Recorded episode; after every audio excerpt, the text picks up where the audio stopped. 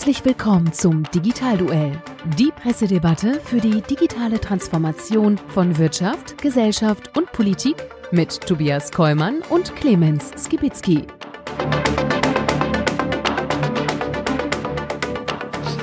Hallo und herzlich willkommen einmal mehr zum Digitalduell unserer Pressedebatte rund um das Thema digitale Transformation in Wirtschaft, Gesellschaft und Politik. Mein Name ist Tobias Kollmann und mit mir ist wie immer dabei mein kongenialer Partner.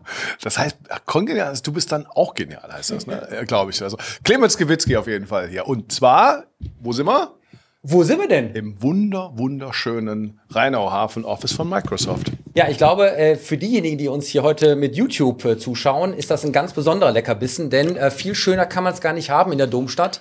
Wir sind direkt gegenüber von einem der Kranhäuser. Kranhäuser, Wasser vor der Tür, Und du schönes weißt, Wetter. wer da wohnt?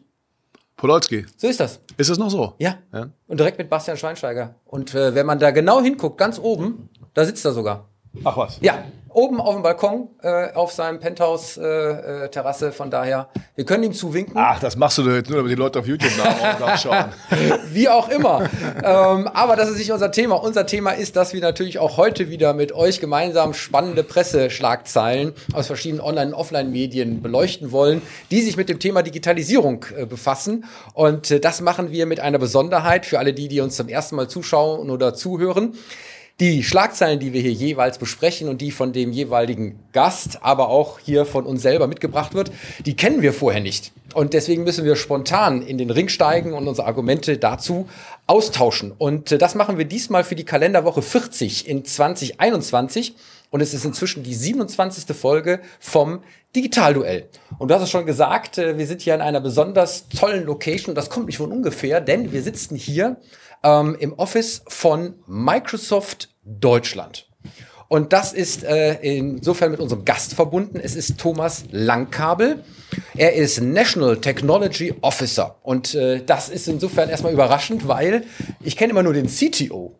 Ähm, den NTO, den habe ich doch nicht kennengelernt. Ist das sozusagen das gleiche, nur das N für National auf einer übergeordneten Ebene? Herr Langkabel. Ja, also NTO stimmt, National Technology Officer. Und es ist immer tatsächlich ein bisschen erstmal erklärungsbedürftig, was dahinter steckt. Ich bin jetzt nicht besonders gut darin, Druckertreiber zu installieren, was ähm, ich auch häufig mit solchen Fragestellungen konfrontiert werde. Sie können das als Technology Officer gut.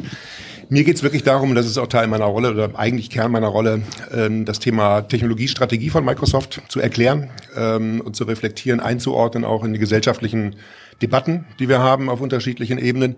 Auch sicherlich die andere Richtung rum. Also was sind so die gesellschaftlichen Themen, die in Deutschland diskutiert werden? Was heißt das zu der Ausgestaltung äh, technologisch? Wie müssen wir uns aufstellen, auch anpassen, adaptieren? Also das ist so eine Mittlerrolle äh, bei dem Thema Technologie von Microsoft und National, weil es natürlich äh, immer Länderunterschiede gibt. Ne? Also meine Rolle gibt es einmal im äh, pro Land, also in den größeren Ländern. Und jedes Land hat eine andere Strategie, hat eine andere Vision, hat eine andere Ausrichtung, eine andere Kultur. Und da muss man halt drauf äh, dann auch sich entsprechend einstellen. Das ist wahrscheinlich nicht nur eine Aufgabe, die nach innen hin äh, funktioniert, sondern wahrscheinlich auch nach außen hin, weil man wird ja öfter, öfter mal gefragt, äh, sag mal, wie ist es denn eigentlich so? In Also der, Schwer, genau, der Schwerpunkt der Aufgabe ist tatsächlich nach außen. Ja. Ähm, und also klar hat auch eine Menge Innenfacetten zur Abstimmung, logischerweise. Man macht das ja nicht hier für sich im stillen Kämmerlein. Es gibt ja noch Redmond, die äh, tatsächlich auch, auch Ideen haben. Äh, Aber es hat auch eine hohe Außenwirkung. Von daher bin ich auch in verschiedenen Gremien, Institutionen vertreten, zum Beispiel der Initiative D21 oder beim Bitkom oder auch beim CoLab und solchen Dingen. Da bin ich dann eben auch aktiv. Vor dem Hintergrund haben Sie ja wahrscheinlich auch den Ausgang der Wahl beobachtet äh, und damit steige ich ein in unseren Rückblick, äh, denn den haben wir lange vernachlässigt, äh, lieber Clemens, aber ich möchte gerne mal wieder ein bisschen auf Schlagzeilen eingehen, die wir schon in der Sendung hatten und wie sie sich weiterentwickelt haben. Handelsblatt 6.10. Ampelsondierung mit vielen Bruchstellen. Äh, wir wissen ja jetzt, wohin die Reise geht. Und da zitiere ich mal aus dem entsprechenden Medium. Beim Thema Digitalpolitik sind sich die Ampelparteien über das Ziel ziemlich einig, dass Deutschland seinen Rückstand möglichst bald aufholen muss.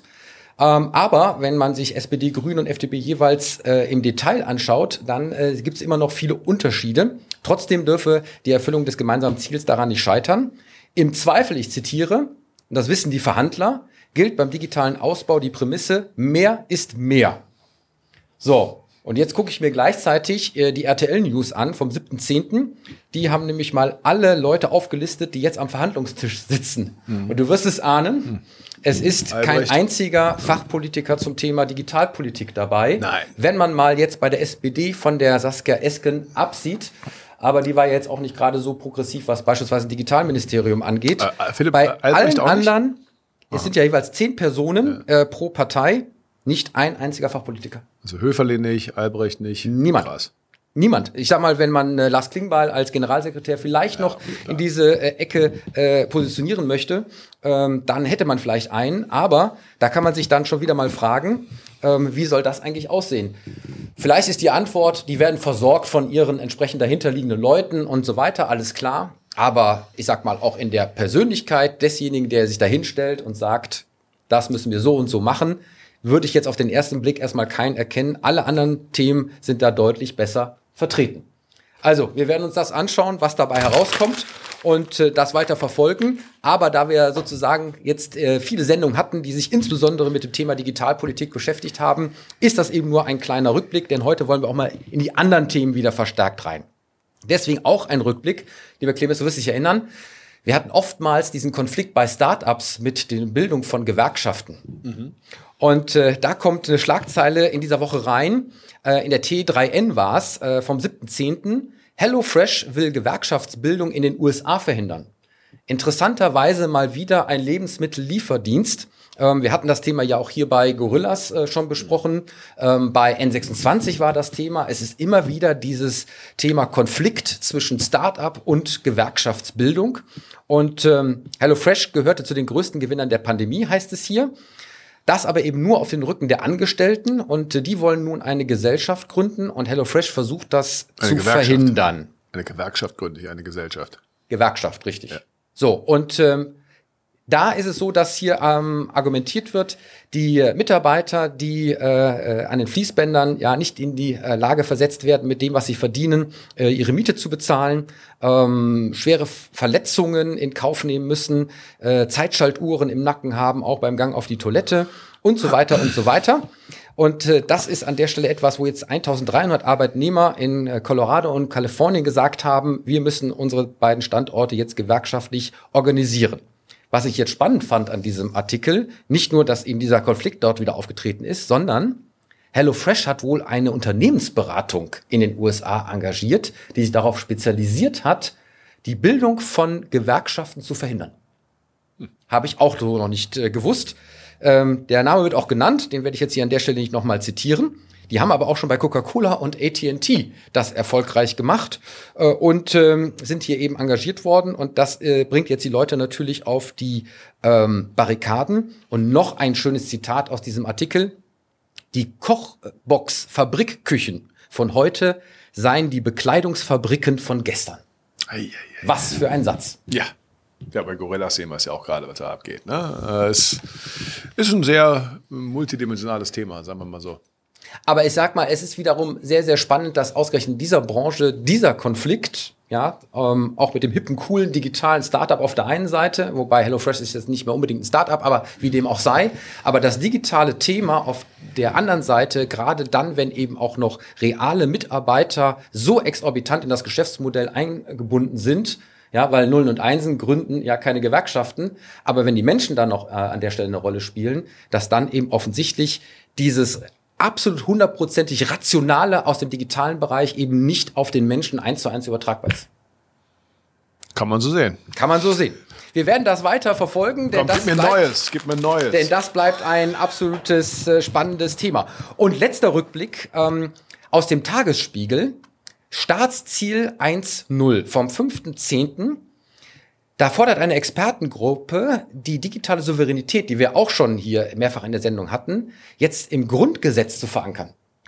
Und äh, das ist insofern spannend, weil es gibt einen Paragraph äh, bzw. Artikel 20 des Grundgesetzes, da werden ja die absolut fundamentalen Bestimmungen äh, für die Organisation des Staatswesens definiert.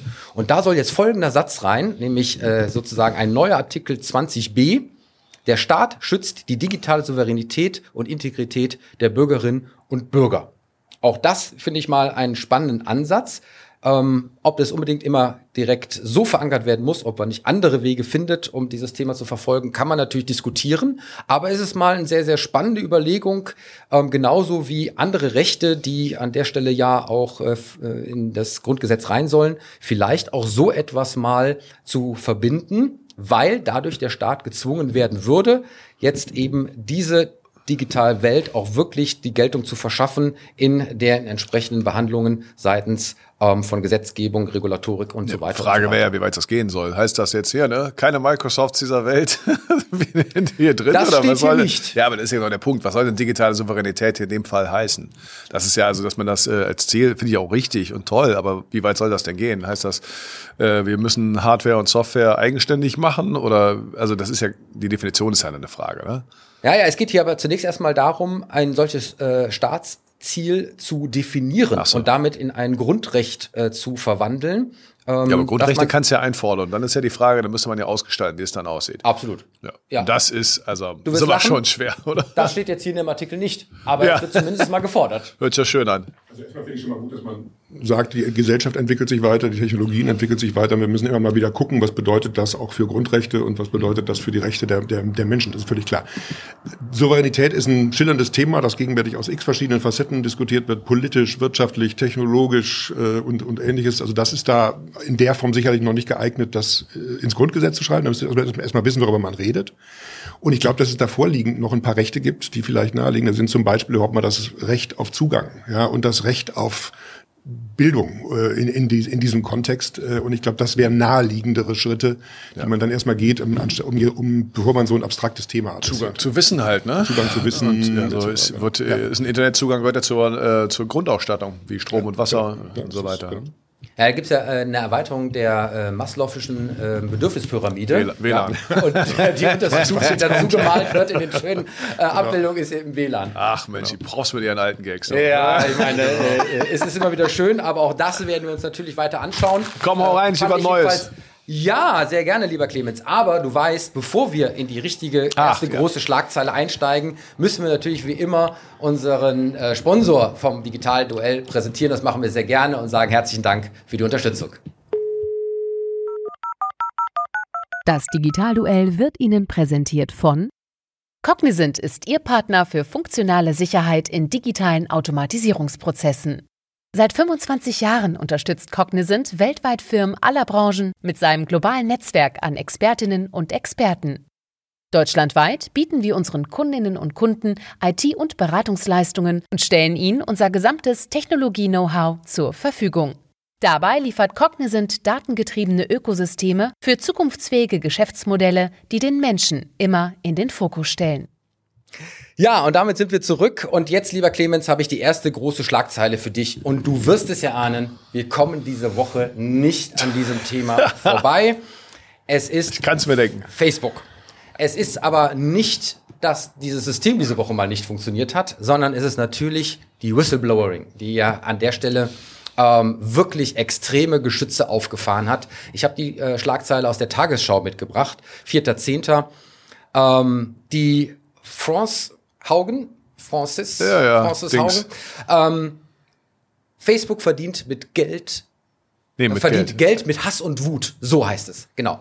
Und ähm, sie hat also ausgepackt, ähm, äh, ursprünglich äh, in den amerikanischen äh, Medien und das natürlich auch zu uns rüber geschwappt. Und äh, sie fährt da wirklich extreme Vorwürfe aus. Und äh, sie ähm, sagt, das ist persönlich motiviert, da macht sie auch gar kein Hehl raus. Sie habe Freunde durch Verschwörungstheorien verloren, die auch auf Facebook äh, kursiert sind. Ähm, sie hat versucht, dort dagegen anzukämpfen, vergebens. Und äh, sie sagt, es gibt einen Interessenskonflikt zwischen dem, was für die Öffentlichkeit gut ist und was für Facebook gut ist. Denn Facebook wird sich immer für das entscheiden, was mehr Geld bringt. Und sie beschuldigt das, äh, in, äh, sie beschuldigt den Konzern in diesem Zusammenhang, insbesondere im Hinblick auf die Algorithmen, das immer auf äh, Emotionen zuzuspitzen und das eben in negativer Art und Weise, denn diese ähm, Inhalte, die dort verstärkt angezeigt werden, sind die, die die Leute in der Regel zu Wut inspirieren, weil das mehr als andere Emotionen zu einer längeren Aufenthalt äh, in dem Medium führt und das wiederum zu mehr Kontakten für Werbung, mit dem man das Geld verdient. Und noch viele, viele andere Dinge. Und ich sag mal, das ist natürlich ein heftiger Kratzer und hat auch eine entsprechende äh, äh, Reaktion natürlich von Facebook auslösen müssen. Dort windet man sich im Moment noch ein bisschen heraus. Aber das könnte natürlich wirklich auch ein echtes, großes Thema für Facebook werden, oder? Nö, Warum? also es ist mich ja eine ganze Diskussion ein bisschen auf. Deswegen mache ich heute mal den Bad Guy, der nicht einstimmt in dieses dauernde äh, Oh und was haben die da? Also erstmal, ich habe diese Woche auch ein Interview dazu gegeben in äh, äh, einem Sender von auch einem Verlag, der gerade dafür bekannt ist, aber aus Bad News ja Good News zu machen. Ja? Also ich habe mich sehr gewundert. Äh, hier wird Facebook natürlich, also ich will das Thema, das, das Thema gar nicht verharmlosen. Wir haben ein gesamtgesellschaftliches, äh, eine neue Kommunikationswelt und der wir uns das klar machen müssen. Was ich nur mich wirklich gewundert hat, dass jetzt hier Facebook quasi als der, der Urheber dieses Übels hingestellt wird. Ähm, also es ging ja auch um Instagram und die fühlen sich schlecht und ist also, auch alles Facebook. Ja, ja, natürlich, ja klar. Aber also erstmal das Grundthema, dass viele Medien damit äh, mit mit schlechten Nachrichten und mit äh, auf mit mit mit äh, um nicht zu sagen Hass und Spaltung und so weiter immer schon Auflage gemacht haben hätte man früher gesagt oder Einschaltquoten ähm, die jetzt sich hinstellen und auch sagen, ja, also das geht ja gar nicht, das finde ich ein bisschen seltsam. Das finde ich also im Gesamtkontext einfach nicht so richtig. Wir müssen noch eins klar machen. Wir haben ein urmenschliches Problem das ist, das ist immer schon da gewesen. Also ich meine, das, das ist nur jetzt eben natürlich auf ein anderes Level gehalten worden durch die Social Networks. Ja, das heißt, bei Instagram war ja der Vorwurf, dass eben vor allen Dingen war es junge Mädchen, die vergleichen sich die ganze Zeit die Körper und so weiter und fühlen sich dann schlecht. Jo, das Thema ist alt. Das gab es schon bei Hollywood-Filmen, das gab es schon früher bei der Bravo oder irgendwas. Es ist jetzt natürlich jetzt auf einem anderen Level, deswegen will ich das auch gar nicht irgendwie kleinreden.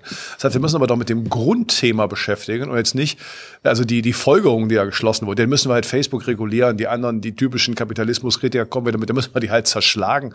Das sind ja alles so, das sind alles unintelligente Lösungen. Also um, um eine ordentliche Diskussion das Thema reinzubringen, äh, muss man sich erstmal mit dem Grundphänomen beschäftigen und zu sagen, ja, Facebook wusste das. Also ich wette, dass sehr, sehr viele klassische Verlage auch wissen, womit sie Schlagzeilen machen. Das ist auch nicht immer nur, boah, alle haben sich lieb und das ist total toll.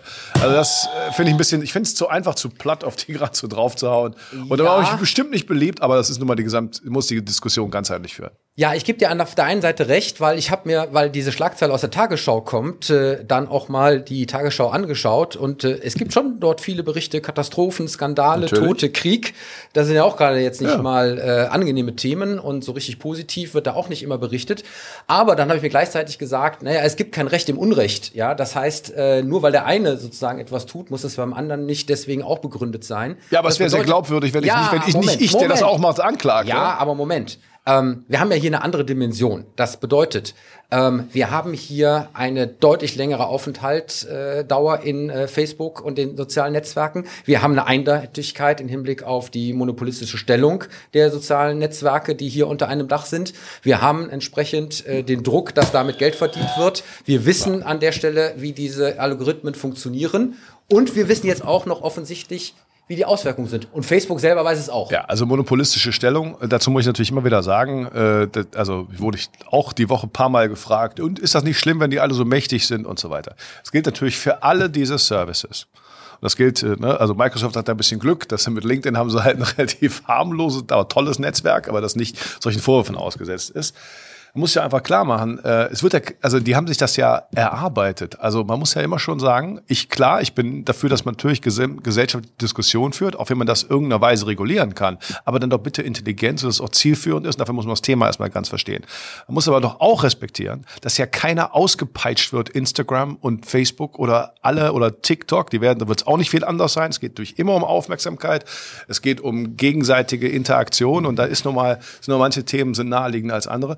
Da wird ja keiner gezwungen, das zu nutzen. Das heißt, man muss auch schon den, den Willen der Bevölkerung respektieren, weil sonst habe ich einen sehr paternalistischen Staat, der irgendwie, und wir haben das ja schon mal ganz, ganz früher mal besprochen, also wer sagt denn das? Also das, was für unsere Verständnis in einem was 2,9 Milliarden Nutzernetzwerk unsere Vorstellungen? Sind das die einzig richtigen oder werden, wird man in Russland, in der Türkei, im Iran, in anderen Ländern andere Vorstellungen haben von dem, was Hass und was irgendwas ist?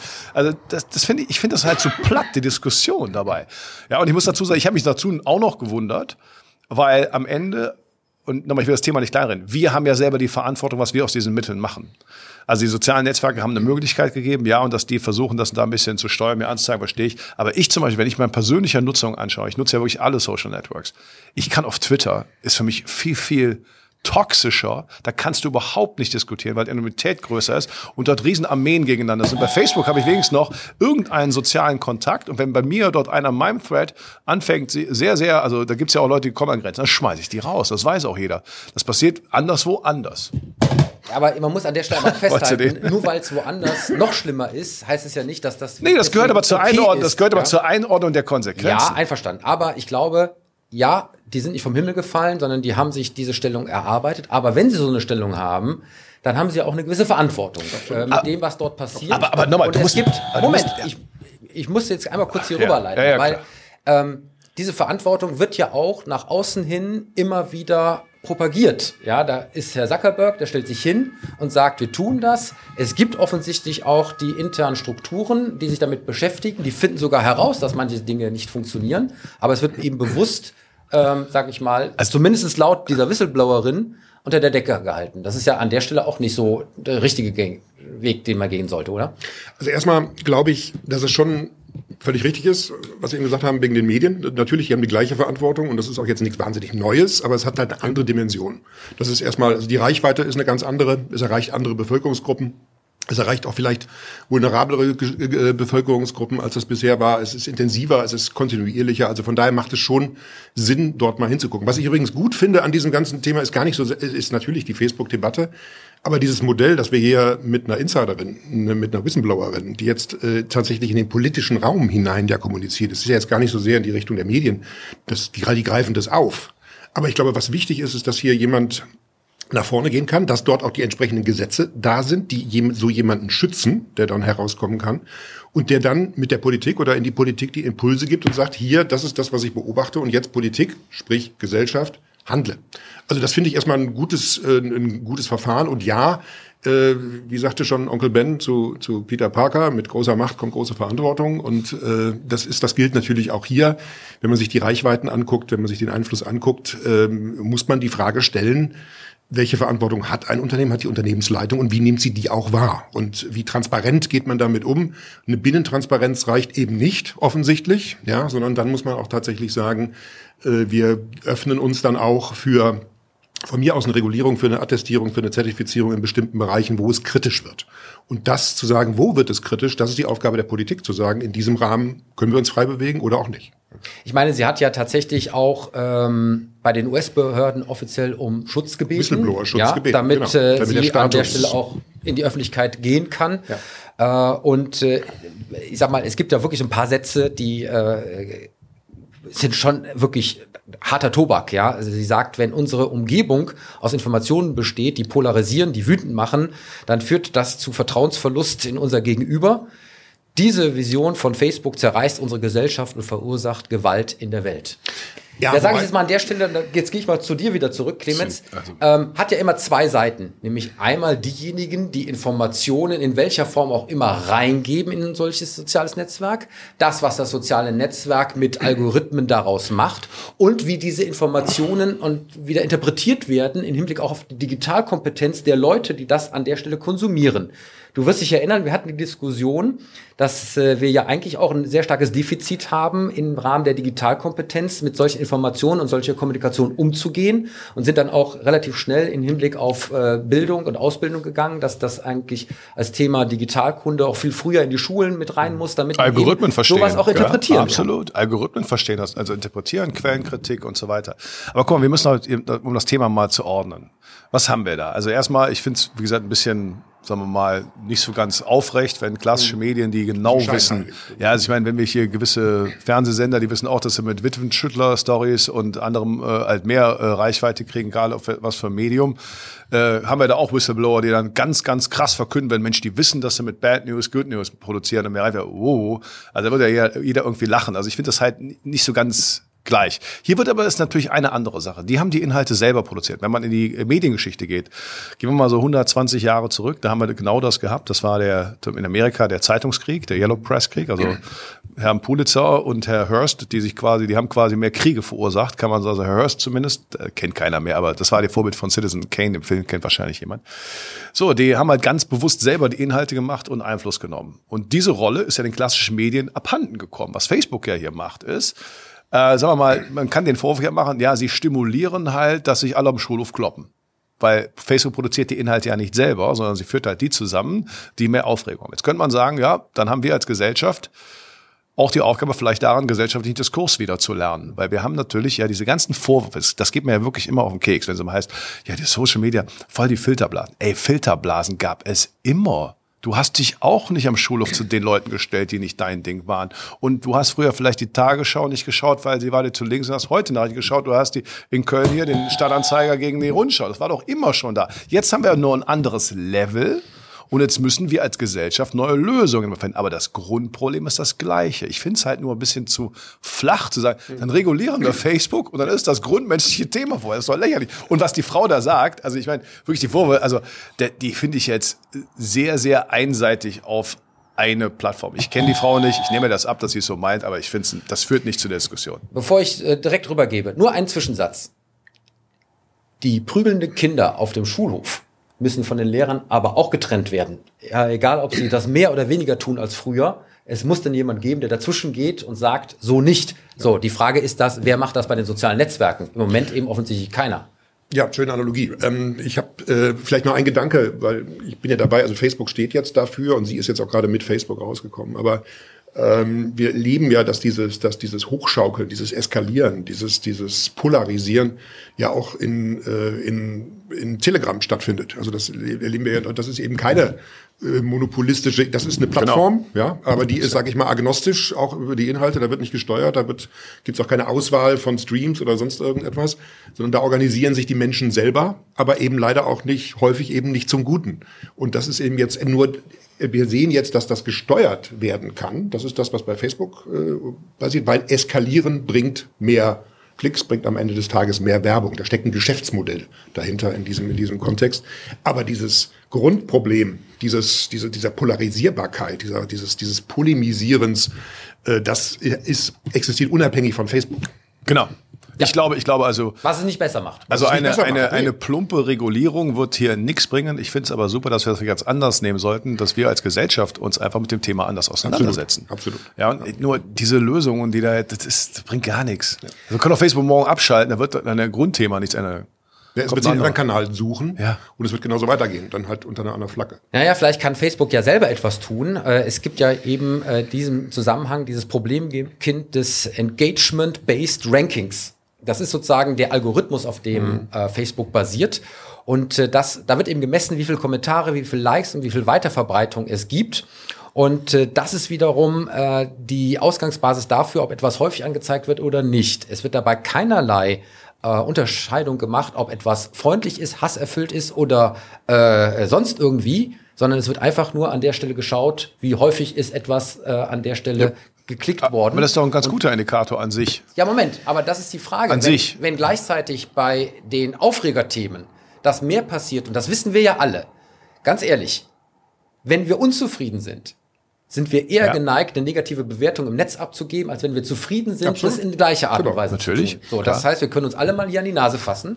Ja. Ähm, aber vielleicht wäre ja das eine Chance, indem man einfach hingeht, auch bewusst als Facebook sagt, okay, wir werden vielleicht jetzt in Zukunft die eine oder andere Million weniger verdienen, aber dafür schreiben wir uns das jetzt auf die Fahnen, um diesen Algorithmus an der Stelle auch inhaltlich in Hinblick auf Hass oder nicht Hass deutlicher ja, es ist, ne, aber mein Hass und Hass ist natürlich jetzt schon, äh, also wer soll das entscheiden? Also ob Leute sich da intensivst auseinandersetzen und dabei keine Manieren mehr haben, ist eine Sache. Hass hochschaukeln ist ja einig. Also die, die Definition von Hass, was heutzutage teilweise Hate Speech ist, ja, ist, äh, Das, das, also das ist ja auch eine gesellschaftliche Entwicklung. Das ist halt schwierig. Wer soll denn das festlegen? Das ist für mich ein bisschen schwer. Und da sehe ich, da sehe ich wieder andere Gefahren, die da aufkommen. Ja, und grundsätzlich ist diese Geschichte, dass der Engagement, dass Engagement eine Rolle spielt, dass mir angezeigt wird, guck mal, das wird in deinem Freundeskreis gerade diskutiert, ist ja ein super Indikator. Erstmal an sich. Ja, und das jetzt einer sagt, nee, aber pass mal auf, Leute, wir reden nur über ganz, wir reden nur über, dass wir uns alle lieb haben und wie toll das alles ist. Das wird dann auch, das ist nicht das Abbild des gesellschaftlichen Lebens. Das wird schwer. Absolut. Ich habe jetzt gerade gestern noch mit einem, mit einem Journalisten gesprochen, der auch nochmal gesagt hat, es ist schon allen klar, auch die, wenn die ganzen Unternehmen ihre Pressemitteilungen raushauen, die können da sonst was reinschreiben, da können die tollsten Nachrichten der Welt drin stehen. Das interessiert tatsächlich nicht, weil only bad news are good news. Das heißt, dieses, diese, diese, diese Mechanismen existieren immer schon die ganze Zeit und äh, sind, sind unabhängig von irgendwelchen Medien oder Plattformen tatsächlich zu sehen. Und die Frage ist, die uns aber, die uns aber, die ich aber positiv finde, ist, dass uns solche Dinge wachrütteln ja. und äh, ins Bewusstsein äh, äh, führen, dass wir eine ganz andere Diskussion führen müssen, nämlich gar keine technologische oder technische oder irgendwas Diskussion, sondern eine gesellschaftliche. Wie kriegen wir diese Mechanismen äh, angepackt und wie kriegen wir sie schon in der in der in der Bildung in früher hieß das mal Medienkompetenz fürchterliches Wort äh, aber jetzt eben Meinungsbildungskompetenz beispielsweise fände ich da schon ein bisschen ein bisschen besser wie kriegen wir das früh positiv transportiert, damit Menschen gegen sowas immunisiert werden und aufmerksam werden über die Mechanismen. Das finde ich viel wichtiger, als zu sagen, äh, bauen wir jetzt einen Schalter ein oder ähnliches. Ich meine natürlich die, Aus die Aussage, only bad news are good news, finde ich für mich persönlich als zutiefst positiv denkender Mensch natürlich eine echt traurige ja, ist äh, Aussage. Natürlich aber ja, ja, aber Tobias, ist da, du aber kommst familiäre Wurzeln im Boulevardjournalismus. Du weißt, dass die natürlich auch die viel damit agiert haben, dass man so mal eher die, die dreckigeren Geschichten rausgeholt. Ja. Könnte man auch sagen, ja auch, ja. da wurde ja auch ein gesellschaftlicher Diskurs erstmal ja. darüber entfacht, wo ist die Grenze? Und da sind wir halt noch früh in der Entwicklung, muss ich aber sagen. Aber mein Vater, der ja Boulevardjournalist gewesen ist, hat mir immer gesagt, wenn du nicht zwischendurch auch die netten, menschlichen, positiven, guten Geschichten bringst, dann stumpfen die Menschen ab und an der Stelle geht es nur noch in eine Richtung, sich gegenseitig zu überbieten und immer noch mehr Skandal und noch mal tiefer ja, und noch mal mehr. Aber, aber das ist ja genau der Punkt. Und das, das ist ein gesellschaftliches ja, genau. äh, äh Thema. Ähm, und jetzt komme ich noch mal ganz kurz. Aber wie ich sage, deswegen nutze ich Twitter kaum mehr. Ich nutze das nicht mehr zum Diskurs, ja. weil das nur eine Schlammschlacht ist. Weil die Lösung könnte ja sein, alles wird an der Stelle kontrolliert und äh, analysiert. Äh, und da spielt natürlich die KI auch wieder eine Rolle. Äh, allerdings, und das ist wiederum eine eigene Forschung von Facebook, die eigene KI, und ich würde mal sagen, Facebook ist jetzt ein Konzern, der damit umgehen könnte, schafft es nur 10 bis 20 Prozent von Hassreden oder Desinformationen aufzufinden und an der Stelle kenntlich zu machen. Also es bleibt noch viel, viel Potenzial nach oben. Aber dann sehen wir nochmal, nehmen wir das Beispiel Instagram, ist ja ein schönes Beispiel, weil dieses andere wird ja auch vorgeworfen, Mensch, die vergleichen sich alle. Ich meine, dafür ist genau Medienkompetenz, Aufklärung, Leute, macht das nicht. Aber dass Leute, äh, also wenn sie, wenn, sie, wenn sie auf eine Party gehen, ziehen sie sich auch schicker an und stylen sich und irgendwas. Und das haben wir natürlich auf einem völlig anderen Level, weil wir dauernd diesen Konsum da haben. Aber wir müssen natürlich die Menschen darüber aufklären, dass das eben nicht so ist. Aber deswegen ihnen das zu nehmen, wonach sie freiwillig erstmal streben, das finde ich, also ich will doch keinen Vorschriftsstaat, ich will doch nicht den, den, das Wahrheitsministerium von Facebook, was mir erlaubt, so habe ich zu denken und wann nicht. Also dann kommen wir irgendwie auch ja, in schwierige Bereiche. Aber es gibt, es gibt zwei Grenzen, glaube ich. Das eine, die eine Grenze ist da, wo es strafrechtlich relevant wird. Ja, natürlich. Da muss man genau. entscheiden. Ne? Also genau. wenn ich jetzt Absolut. wirklich sage, Hate Speech, Volksverhetzung und solche, ja. solche, solche Themen, Antisemitismus, das geht nicht, das muss erkannt werden. Und es muss abgestellt werden und es muss strafrechtlich verfolgt werden. Also und da gibt's ja auch, es ist ja nicht so, dass dieser berühmte äh, rechtsfreie Raum im Internet, den gibt's ja gar nicht. Ist, wir haben ja Gesetze und Regeln, die da auch gelten. Das ist das, äh, das ist das eine. Und auf der anderen Seite, glaube ich, aber ist es eben auch ähm, äh, wichtig, dass wir dass wir die, die, wie gesagt, Kompetenz stärken, damit umzugehen und gar nicht erst in solche, in solche Fallen reinzulaufen und die Unternehmen in eine Verantwortung nehmen zu einem gewissen Zeitpunkt, dass sie eben für bestimmte Dinge auch äh, bestimmte Dinge nicht tun. Also dieses bewusste Anheizen und dieses bewusste Provozieren das ist, glaube ich, etwas, wo wir gesellschaftlich äh, Schranken setzen müssen. Vielleicht nicht strafrechtlich Schranken setzen müssen, aber wo wir gesellschaftliche Ächtung herbeiführen müssen. Also ich glaube, ein ganz, ganz spannendes Thema. Ähm, am Ende des Tages für mich persönlich immer äh, die Aussage, ein kaltes Herz bleibt immer kalt. Ja, und äh, das warme Herz ist das, was schlägt. Ich würde gerne zum nächsten Thema gehen. Und äh, lieber Clemens. Abschließend würde ich dazu noch sagen. Ich glaube, ich, glaube, ich glaube, ich glaube nochmal abschließend, dass, dass wir eben nach Verantwortung, das meinte ich eben. Ich habe bei Facebook diese Woche wieder sehr hitzige Diskussionen gehabt. Die wurden dann auch an andere am nächsten Tag noch reingekommen. Das heißt, der Algorithmus funktioniert. Aber ich muss dann immer sagen, ich als quasi Gastgeber, wenn das mein Thread ist, setze da auch die Grenzen. Ja. Und da fliegen Leute raus. Das passiert ja. auch immer wieder. Wenn sie nämlich die Grenzen der Höflichkeit, der Beleidigung und Diskurs, wir müssen da, also wir sind, glaube ich, viel mehr selber in der Verantwortung, dorthin zu kommen, was zu lernen, anstatt wir es schaffen werden, Facebook zu sagen, wo, genau wo ist die Grenze zu irgendwas. Ich glaube, das wird nicht machbar sein. Aber, Aber diese Verantwortung so. muss man eben auch wahrnehmen können. Ja. Das muss einem genau. bewusst sein. Da muss man die Kompetenzen haben, das zu erkennen und damit umgehen zu können. Absolut. So, meine Schlagzeile, die geht eigentlich fast in eine ähnliche Richtung, weil sie beschäftigt mit dieser echt schwierigen Frage. Und ich sage ja nochmal, alles, was ich hier sage, ist keine fertige Meinung, sondern wir sind in der frühen Phase. Also aus der FAZ. Von, sogar heute, eigentlich war es gestern, aber ist egal. Ähm, Entscheidung von Google. Klimawandelleugner dürfen auf YouTube kein Geld mehr verdienen. Google verschärft den Kurs gegen Desinformation. Neben Videos und anderen Inhalten, die den Klimawandel leugnen, werden künftig keine Anzeigen mehr erscheinen. Damit fallen die Einnahmen weg und äh, weg. Aktivisten sind zufrieden. Da frage ich halt, welche Aktivisten? Also die, die anderen. Und ich finde das, äh, ich fand es sehr interessant, ja, weil ähm, wenn man das so sagt, dann sind wir ja genau da, wo machen wir die Vorschriften. Und ich muss sagen, Tja, also ich bin Wissenschaftler und ich weiß, dass Wissenschaft lebt immer davon, das ist immer der Status quo und der kann dann noch verändert werden. Also also ich bin jetzt eigentlich auch, ich schließe mich immer so ein bisschen der, der Mehrheitsmeinung an, wenn ich nicht ganz tief in einem Thema bin, aber ich muss sagen, zu sagen, ja, wer nicht dem Mainstream erfolgt, kann kein Geld damit verdienen, da finde ich schon, das, irgendwie habe ich die Schlagzeile gesehen und gesagt, schwierig. Mhm. Weil beim Klimawandel wirst du in Deutschland von, ja, genau richtig, aber wo ist denn dann die Grenze? Und wo ziehen wir die denn? Ich finde das echt schwer. Ja, das, hier ein, das natürlich ist das ein Konzern, der kann das irgendwie äh, selber die Regeln bestimmen. Aber jetzt machen wir mal klar, das ist weltweit und da werden manche, werden völlig unterschiedliche Vorstellungen sein. Und das ist jetzt, ist das jetzt eben, das ist ja keine Zensur, die dürfen es ja sagen, aber ich schneide denen schon alles ab damit. Das heißt, ich versuche etwas mundtot zu machen, eigentlich kann man sagen. Und ich weiß nicht, wenn in 20 Jahren einer sagt, Edge Badge, haben wir uns alle vertan mit Klimawandel, dann wäre das auch Wissenschaft kann sein, dass er vielleicht doch nicht so. Also theoretisch ist es möglich. Deswegen finde ich das eigentlich schwierig. Weiß nicht, wie seht ihr das? Also ich würde an der Stelle mal sagen, ein Diskurs ist immer vorteilhaft, sowohl in die eine als auch die andere Richtung. Äh, wenn natürlich jetzt eine Plattform den Diskurs in die äh, andere Richtung der ja auch wichtig ist. Ja, ein Diskurs, ein Diskurs hat definitionsgemäß andere Richtungen, ne? Ja, Moment, aber äh, ich sag mal, wenn ein Meinungsbild abgeschnitten wird, ja. dann kann ich ja an der Stelle einen Diskurs nicht mehr führen. Genau. So, das, das bedeutet, ähm, wenn jetzt äh, äh, hier gesagt wird, diese Meinung kommt nicht mehr bei uns auf die Plattform, also sie kommt, aber sie kann kein Geld mehr verdienen und damit kannst du natürlich okay. davon ausgehen, das ist äh, Wasser abdrehen. Ne? Gut, wie auch immer, es wird eine Beeinträchtigung sein. Einverstanden? Ja, so, das genau. bedeutet, ähm, an der Stelle kann dieser Diskurs aus meiner Sicht nicht mehr so geführt werden, was aus meiner Sicht auch wichtig ist, weil du brauchst auch manchmal die Gegenargumente für dich selber, um nicht nur dich selber zu hinterfragen, sondern auch dafür wiederum Argumente zu finden, um jemanden positiv von irgendwas zu überzeugen, sowohl in die eine als auch in die andere Richtung. Genau. So, und das ist natürlich etwas, wo man auch immer wieder fragen kann, wenn solche Plattformen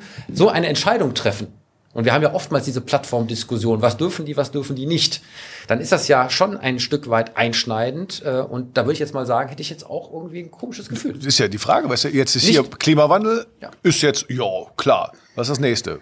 Nehmen Impfgegner, nehmen wir, äh, keine Ahnung was, nehmen wir Leute, die für... Fleischkonsum. Was? Fleischkonsum. Also das ist ja, also ich finde es echt, also ich habe die Schlagzeile gesehen und gesagt, hups. Ich habe auch ein Störgefühl dabei. Aber ich versuche das bei mir so aufzulösen, zu sagen, wenn ich, ich, ich hätte noch ein viel größeres Störgefühl dabei, wenn das jetzt nicht ein, eine Plattform für sich entscheidet, die sagt, okay, in meinem Businessmodell findet das so und so nicht statt. Das ist eine Entscheidung der Company, das zu tun oder dann eben auch auf Einnahmen zu verzichten.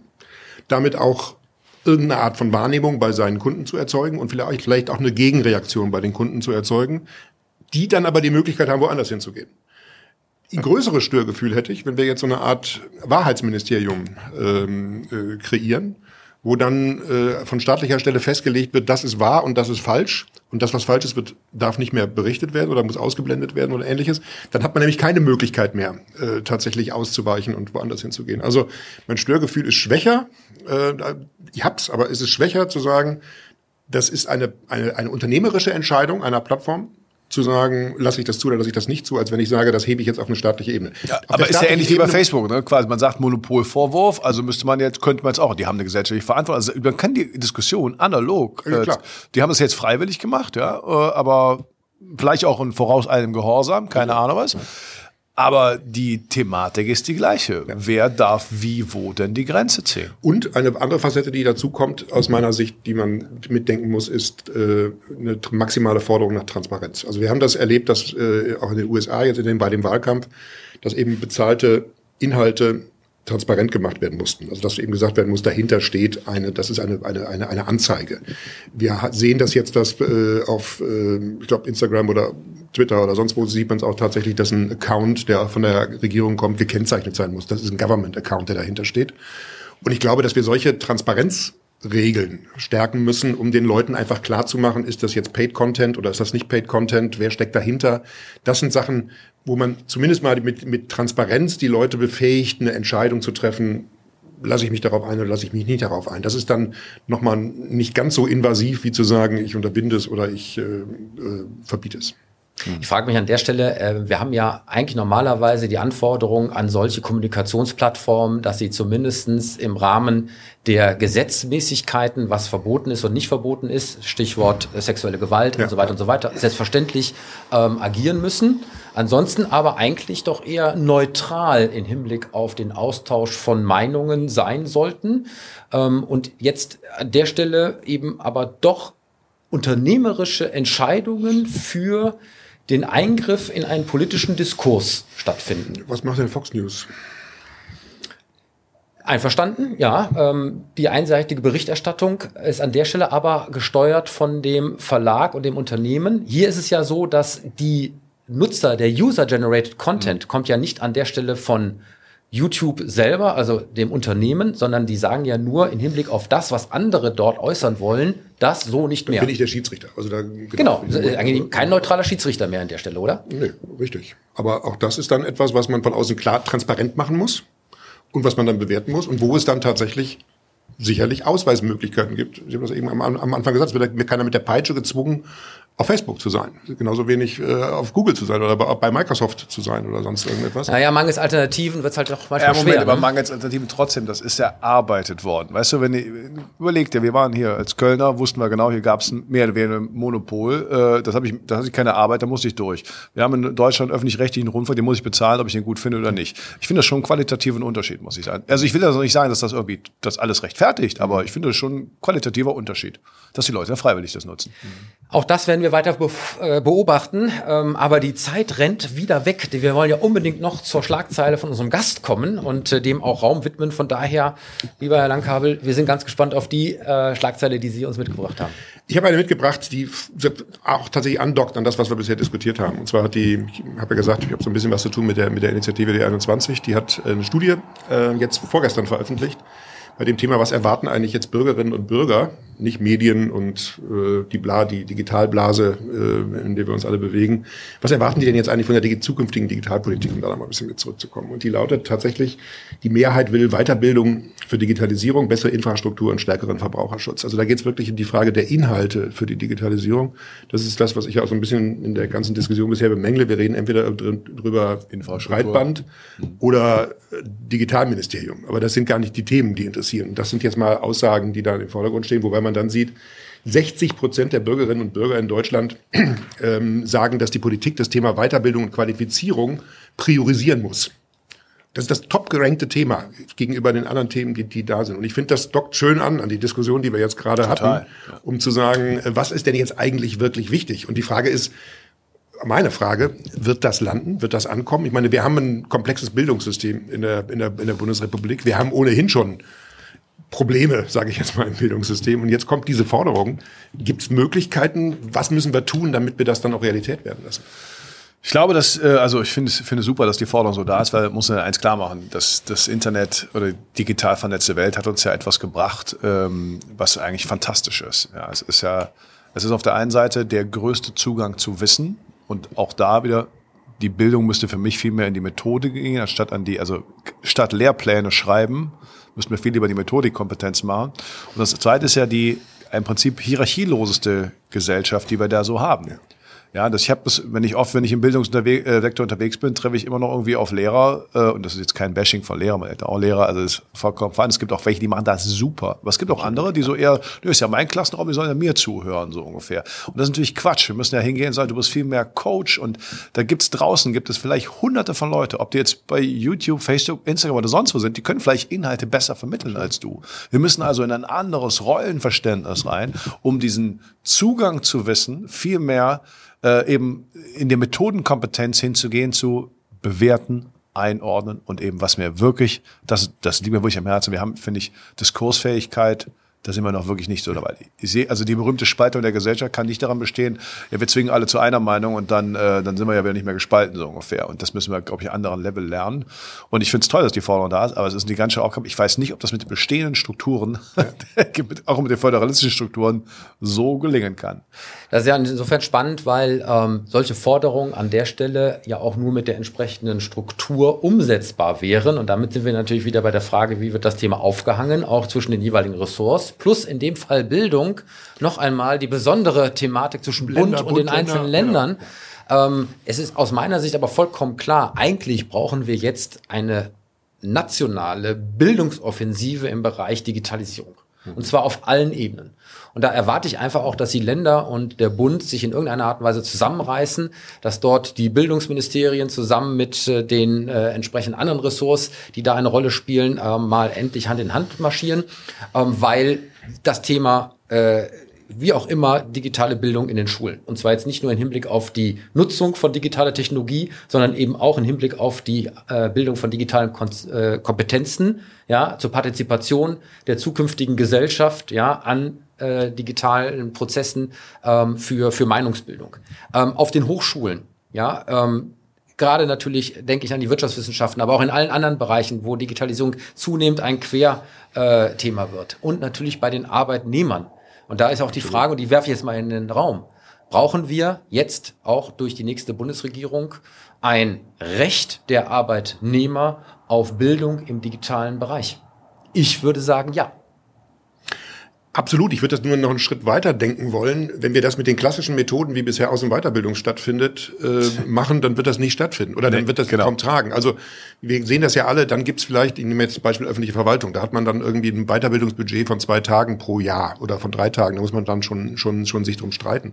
Wenn man das verbindet mit einer anderen Art von, von Lernmodellen, also dieses, also was wir heute, was wir ja alle kennen, ne? Microlearning, Learning on Demand, äh, Plattform Crowd Learning, wo man, wo man sich gegenseitig was beibringt und ähnliches und wir es dann schaffen, über so eine Qualifizierungsoffensive auch für Arbeitnehmer, das zählbar zu machen. Also sprich dann auch quasi Micro-Certificates zu geben und zu sagen, du hast jetzt eine bestimmte Qualifikation erworben, die darfst du auch in deinen Lebenslauf schreiben. Die ist auch irgendwie anerkannt und, und das wird, wird dir bei deiner nächsten Stelle weiterhelfen, wenn du das tust. Das müssen wir holistischer denken, das Ganze, und nicht nur sagen, wir machen, äh, wir schreiben das jetzt irgendwie fest, es gibt mehr, drei Tage mehr ja. für digitale ja. Bildung ich, ich sag mal, nehme ich jetzt mal die Gegenposition ein. Ähm, doch, das brauchen wir, um schlicht und ergreifend auch die Arbeitnehmer an der Stelle ein Stück weit zu zwingen, mhm. ähm, diesen Freiraum einzuräumen. Denn wir haben ja die Statistiken, dass über äh, die Hälfte der deutschen Unternehmen überhaupt gar keine Weiterbildungsangebote ja. in dem Bereich entweder selber offerieren oder ihren Arbeitnehmern die Chance geben, an welchen teilzunehmen.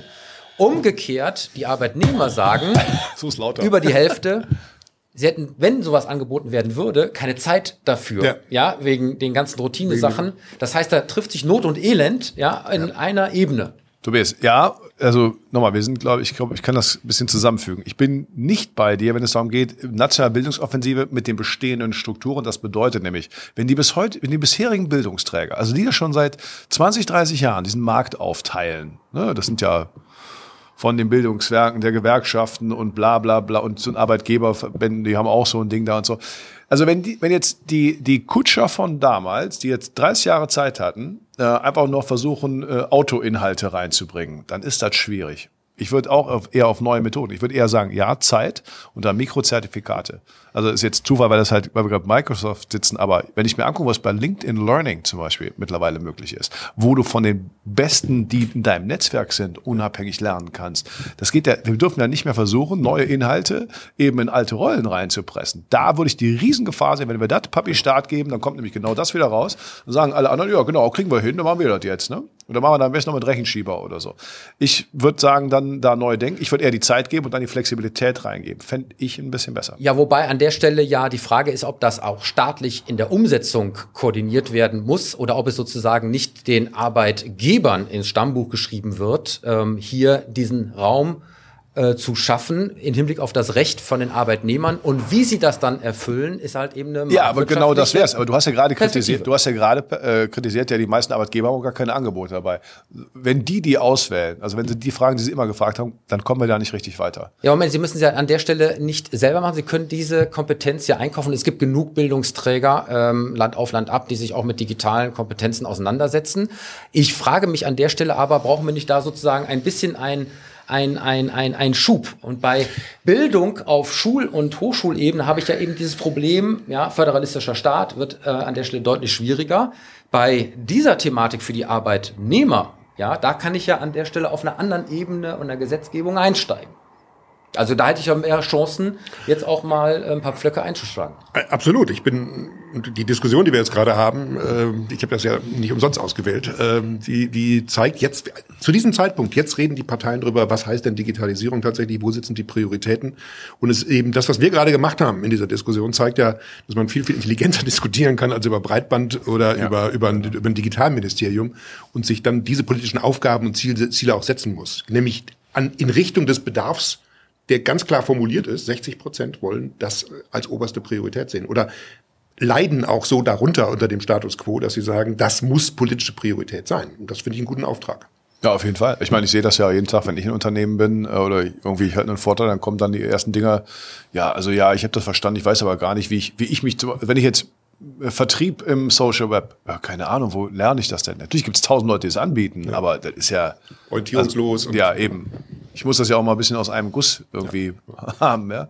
Und ob ich da eben den Staat als äh, den, der eben die ganze Zeit Zeit hatte, da brauche, äh, weiß ich, also im, also der, im Detailbereich würde ich ja, sagen. Der, der, Staat soll natürlich nicht äh, die Inhalte auswählen, ja, nach dem Motto, wir Wissensministerium, nur das Aber sind die das Inhalte, würde das drohen, oder? Nein, nein, nein, nein, nein. es, der, er schafft die Rahmenbedingungen dafür, dass überhaupt die äh, Notwendigkeit und der Druck entsteht, ja, sich um diese Bildung in dem Bereich zu kümmern ja, welche Themen und wie, das muss selbstverständlich dann auch äh, äh, unterschieden werden. Im Übrigen glaube ich, dass das Thema ein ganz, ganz großer Schulterschluss sein könnte zwischen Arbeitgebern und Arbeitnehmern, ja. weil die da in einem Boot sitzen, an einem Strang ziehen, beide Interesse haben. Und da trifft sich aus meiner Sicht Digital Leadership mit Digital Fellowship, ja, wo eben die Erkenntnis, dass Digitalisierung aus allen Perspektiven mit Wissen verbunden ist, ja, ähm, auch eine gemeinsame aus Sicht Strategie und Zielrichtung ähm, für die jeweiligen äh, Beteiligten ähm, in einem solchen Unternehmen sein könnte. Ich muss auf die Uhr gucken. Äh, ich, es ist unfassbar wieder. wieder. mal. Ja, ist schon wieder. Ich kann nichts dafür. Wir sind schon wieder über 50 Minuten. Ähm, es ist wieder mal wie im Fluge vergangen. Und ähm, lieber Clemens, ähm, ich hoffe, dass diese Sendung sich mal wieder hören und sehen lassen kann. wann gibt's uns denn wo? Also wenn ihr uns seht, dann haben wir schon Sonntag. also, wir können uns hören auf allen Podcast-Plattformen, äh, Plattformen natürlich, die wir haben. Natürlich auch auf www.digitalduell.de kriegt ihr alle Hinweise und überall im Social Web. Äh, aber vor allen Dingen, heute kann ich, wie gesagt, nochmal sehr, sehr, sehr YouTube empfehlen, weil das ist wirklich ein ja. wunderschöner Anblick. Es ist Bombenwetter, Freitagnachmittag. Das Wasser aus dem Hafen sehe ich hier äh, in der Sonne blinzeln. Wir sehen die Kranhäuser. Es ist ein Traum. Und ich äh, meine oben, wie gesagt, auf der Dachterrasse äh, äh, Lukas Podolski gesehen zu haben. Aber wie dem auch sei, äh, man kann ja mal versuchen ranzuzoomen. Am Ende müssen wir uns nicht ohne den Hinweis, dass ja äh, wir immer noch schön was zum Schmunzeln am Ende haben, ähm, einmal mehr bei unseren Partnern bedanken für die Unterstützung. Das ist Gebhard Media, Deutschlands führender und innovativer Podcast-Producer, die liebe Shirin de Bruyne, Unternehmerin und Kommunikationsexpertin mit Persönlichkeit. Wir bedanken uns bei unserem Sponsor Cognizant Deutschland, ihr Partner für die digitale Transformation und natürlich bei unserem Gast Thomas Langkabel von Microsoft. Und last but not least, Unsere Titelmelodie kommt wie immer von musicfox.com.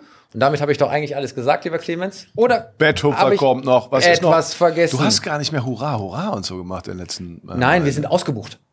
Also. Ja, ich versuche immer sozusagen äh, Leute aufzufordern, uns einzuladen, aber wir sind tatsächlich ausgebucht. Deswegen habe ich mir das an der Stelle äh, gespart. Aber unser Betthupfel darf natürlich nicht Mach fehlen. das bitte. Was ist die größte Gefahr ähm, im Rahmen der digitalen Arbeit? Die größte Gefahr im Rahmen, ja. dass, dass man, äh, ich würde sagen, dass man zu viel äh, Videokonferenzen macht ohne Pausen. Nein, es ist tatsächlich, dass man seinen Kaffee über die Tastatur verschüttet und dann nicht mehr arbeiten kann. So. Ist es so? Und jetzt kommt das Thema zum Schmunzeln. Pass auf. Es gibt nämlich jetzt tatsächlich eine äh, Tasse, die als Keyboard fungiert. Weil wer, jeder, der eben schon mal seinen Kaffee über die Tastatur gekippt hat, weiß, das ist nicht cool. Und Google Japan hat diese Sorge nun aus der Welt geschafft, denn durch Yuomi, ich hoffe, ich habe das richtig ausgesprochen, wurde Tastatur und Kaffeetasse jetzt eins. Und das muss man sich wirklich mal anschauen, denn ähm, die äh, Tasse ist jetzt die Tastatur oder im Umkehrschluss, die Tastatur ist die Tasse, sodass niemand mehr sein Getränk über das Keyboard schütten kann. Denn dieser äh, entwickelte Becher, genannt äh, Yunomi, besteht aus einer weißen Tastatur mit blauen japanischen Schriftzeichen, die rund gebogen ist und deswegen ähm, sozusagen im Greifen des Bechers vollkommen gleichzeitig äh, getippt werden kann und deswegen auch nichts mehr verschüttet werden kann über diese Tastatur. Ähm, und äh, dieser äh, im Inneren des gebogenen Keyboards befindliche Becher kann eben Tee, Kaffee und all das an der Stelle ähm, beinhalten. Man weiß noch nicht ganz genau, ob dann der beherzte Griff zu diesem Becher für das Trinken zu ganz wilden Eingaben auf der Tastatur führt. Das muss noch getestet werden. Aber ähm, man ist an der Stelle sozusagen dabei, dieses Problem so zu lösen. Wie soll ich denn um die, ich greife um die Tasse und tippe dann? Ja. Ich glaube, das ist von der Usability wird sich das nicht so richtig durchsetzen. auch mein Punkt. Ja, genau. So, wir lachen und äh, tatsächlich ist es auch zum Lachen, denn äh, jetzt kommt nämlich noch das eigentliche Schmunzeln hinten drauf. Das war ein Aprilscherz. Oh, Ja, aber, und das, Das ist jetzt wiederum Oktober. spannend, verspätet. Denn eigentlich hätte äh, dieser Aprilscherz äh, schon äh, zum Jahr 2020 erscheinen sollen. Wegen Corona ist der äh, verschoben worden. Und äh, man wollte jetzt aber nicht bis zum 1. April 22 warten, sondern diese Idee jetzt schon der breiten Öffentlichkeit zugänglich machen. Und so hat man eben ein Video auf YouTube gestellt, wo man sich das Ganze anschauen kann. Plus man hat die Baupläne Open Source zur Verfügung gestellt für alle die, die das nachbauen wollen. Und die Tasten gibt's auch in lateinischer Schrift, von daher kein Problem. So, und jetzt kommt noch mal was zum Lächeln. Es gab schon mal so einen April-Scherz. Da hat nämlich ein Softwareentwickler eine Tastatur, The Key, ähm, als April-Scherz veröffentlicht, die nur Copy und Paste erlaubt. So, und jetzt haltet euch fest, was einst nur ein April-Scherz war, kann man heute tatsächlich kaufen. Und vielleicht ist das auch mit dieser Kaffeetasse irgendwann mal so der Fall. Und damit sind wir tatsächlich am Ende angelangt und ich darf die Sendung wie immer beschließen mit macht es gut, macht es digital und bleibt gesund. Danke. Tschö. Ciao.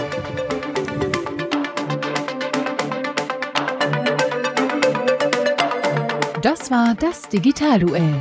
Die Pressedebatte für die digitale Transformation von Wirtschaft, Gesellschaft und Politik mit Tobias Kollmann und Clemens Skibitzky. Alle Folgen dieser Sendung finden Sie auf unserer Webseite digitalduell.de, auf allen bekannten Podcast-Plattformen und natürlich bei YouTube. Diskutieren Sie auch mit uns bei Twitter unter dem Hashtag Digitalduell.